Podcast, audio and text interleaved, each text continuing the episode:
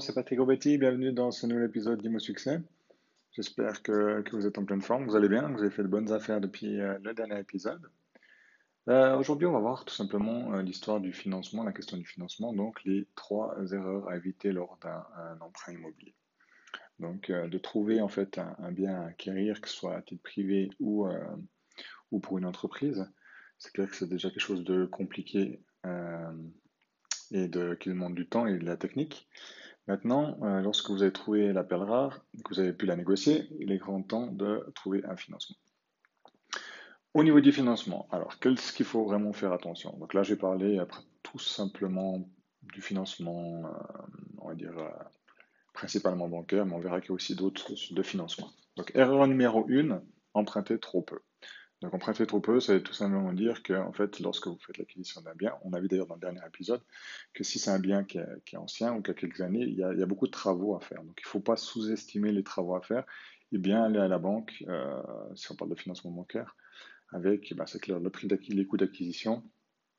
Euh, la banque va calculer, c'est clair, que les frais de mutation, les frais de notaire et autres. Et ne pas oublier de vraiment valoriser euh, tous les frais que vous allez pour mettre en état euh, le bâtiment, pour éviter de vous retrouver en fait euh, à devoir financer vous-même tous ces éléments-là pour que votre bien soit, soit vous pourriez y habiter ou soit pour qu'il soit rentable pour si c'est le but de faire un investissement. Donc voilà, emprunter trop peu, vraiment faire attention bien tout calculer avant d'aller à la banque. Ça paraît logique, mais les gens souvent ils arrivent à la banque et disent ah, moi je vais acquérir ce bien, ouais, c'est quoi les travaux, ça, ça, ça, ça coûte combien? Puis après, bah, c'est reparti pour, euh, pour, pour, des calculations et tout ça. Donc vraiment bien vous renseigner, bien calculer euh, tous les travaux d'amélioration pour après aller à la banque avec euh, l'enveloppe globale. Première chose. Deuxième chose, donc deuxième erreur assez fréquente, c'est de mettre l'accent uniquement sur le taux d'intérêt. C'est clair que les banques mettent en avant le taux d'intérêt. Mais ce qu'il faut savoir, c'est que le taux d'intérêt euh, ne fait pas tout. Euh, par exemple, si on parle d'investissement locatif, euh, vous avez aussi l'amortissement qui sera direct dans ce cas-là. Et l'amortissement direct peut varier d'une banque à l'autre, d'un institut financier à l'autre. Donc, quelque chose à prendre en compte aussi, en plus du taux d'intérêt, c'est tout simplement l'amortissement que vous allez devoir faire les différentes conditions, en fait, on va dire globalement.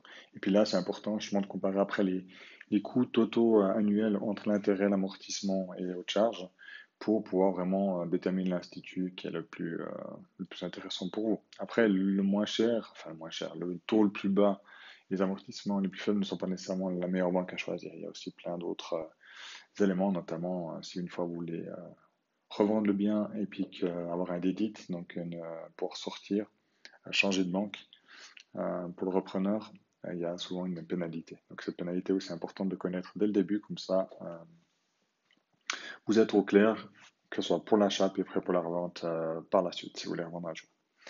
Voilà. Et le troisième élément, c'est tout simplement de dépendre en fait d'un seul, institut financier, donc d'une seule banque. Je m'explique. C'est clair, si vous faites une acquisition d'un bien, ben voilà, vous faites votre choix. Euh, mais maintenant, c'est là comment vous commencez à acquérir plusieurs biens, euh, je vous conseille fortement d'aller voir euh, différentes banques, de vous faire financer auprès de différentes banques. Et, voilà, de, donc de, ratisser large, même dire, mais, enfin, pourquoi? Bah, Tout simplement parce que, en fait, bah, le banquier qui a tout entre les mains, on va dire, c'est une force pour le premier achat. Mais après, s'il voit que vous avez 2, 3, 4, 5, 6 logements, 6, 6 bâtiments, ou 6 immeubles, 6 maisons, euh, il va peut-être être de plus en plus frileux à vous prêter parce que ben voilà, il peut estimer que vous avez peut-être trop de biens, que si les taux explosent, euh, vous aurez de la peine à rembourser et tout ça. Donc n'hésitez pas à aller voir euh, plusieurs banques. enfin voilà, c'est des comptes bancaires ouverts et puis c'est que, des, que du financement. Donc à l'heure actuelle avec les, avec les, accès banking, tout ça, ben, ça fait pas beaucoup de, de paperasse en plus mais c'est vraiment important de diversifier, comme diversifier les acquisitions ou diversifier aussi l'institut financier. Voilà, donc si on résume, les trois erreurs les plus fréquentes, première chose, emprunter trop peu, donc vraiment bien calculer euh, toutes les, améliorations que vous voulez faire au bien que vous allez acquérir et les, proposer à la banque avec un, coût, une estimation des coûts. Deuxième chose, ne pas euh, mettre l'accent uniquement sur le taux d'intérêt, il faut aussi bien discuter des amortissements et des, des, des charges. Et troisième élément, dépendre d'un seul euh, institut financier, donc d'une seule banque, c'est bien de diversifier donc pour, les, pour toutes les acquisitions que vous faites, d'avoir euh, différentes banques. Même si vous êtes à l'aise avec votre conseiller, c'est bien de, ratisser plus large. Maintenant, pour, pour, euh, pour les, comment dire, au niveau du taux d'intérêt et au niveau des euh, de, bah, de, plusieurs instituts financiers, bah, il y a une petite astuce, c'est tout simplement d'aller voir vers un courtier, courtier en hypothèque, qui lui va vous dénicher le meilleur taux, va vous dénicher euh, la banque qui offre des bonnes conditions de, financement avec les amortissements et des dédits qui sont acceptables. Et puis au niveau, ben, dépend d'un seul institut financier. Euh, ben, si vous allez plusieurs fois, vous avez l'acquisition de plusieurs biens, ben, vous pouvez chaque fois aller chez le même courtier qui lui va vous trouver aussi d'autres partenaires financiers euh, pour, pour ça. Donc ça peut être, ça peut être une astuce. c'est intéressant d'aller voir des courtiers finalement. C'est parce que ça vous permet des courtiers d'hypothèque parce que c'est eux qui vont se battre en fait pour faire passer votre dossier et puis d'avoir un taux d'intérêt intéressant, puis d'avoir euh, l'amortissement intéressant, puis diversifier les banques.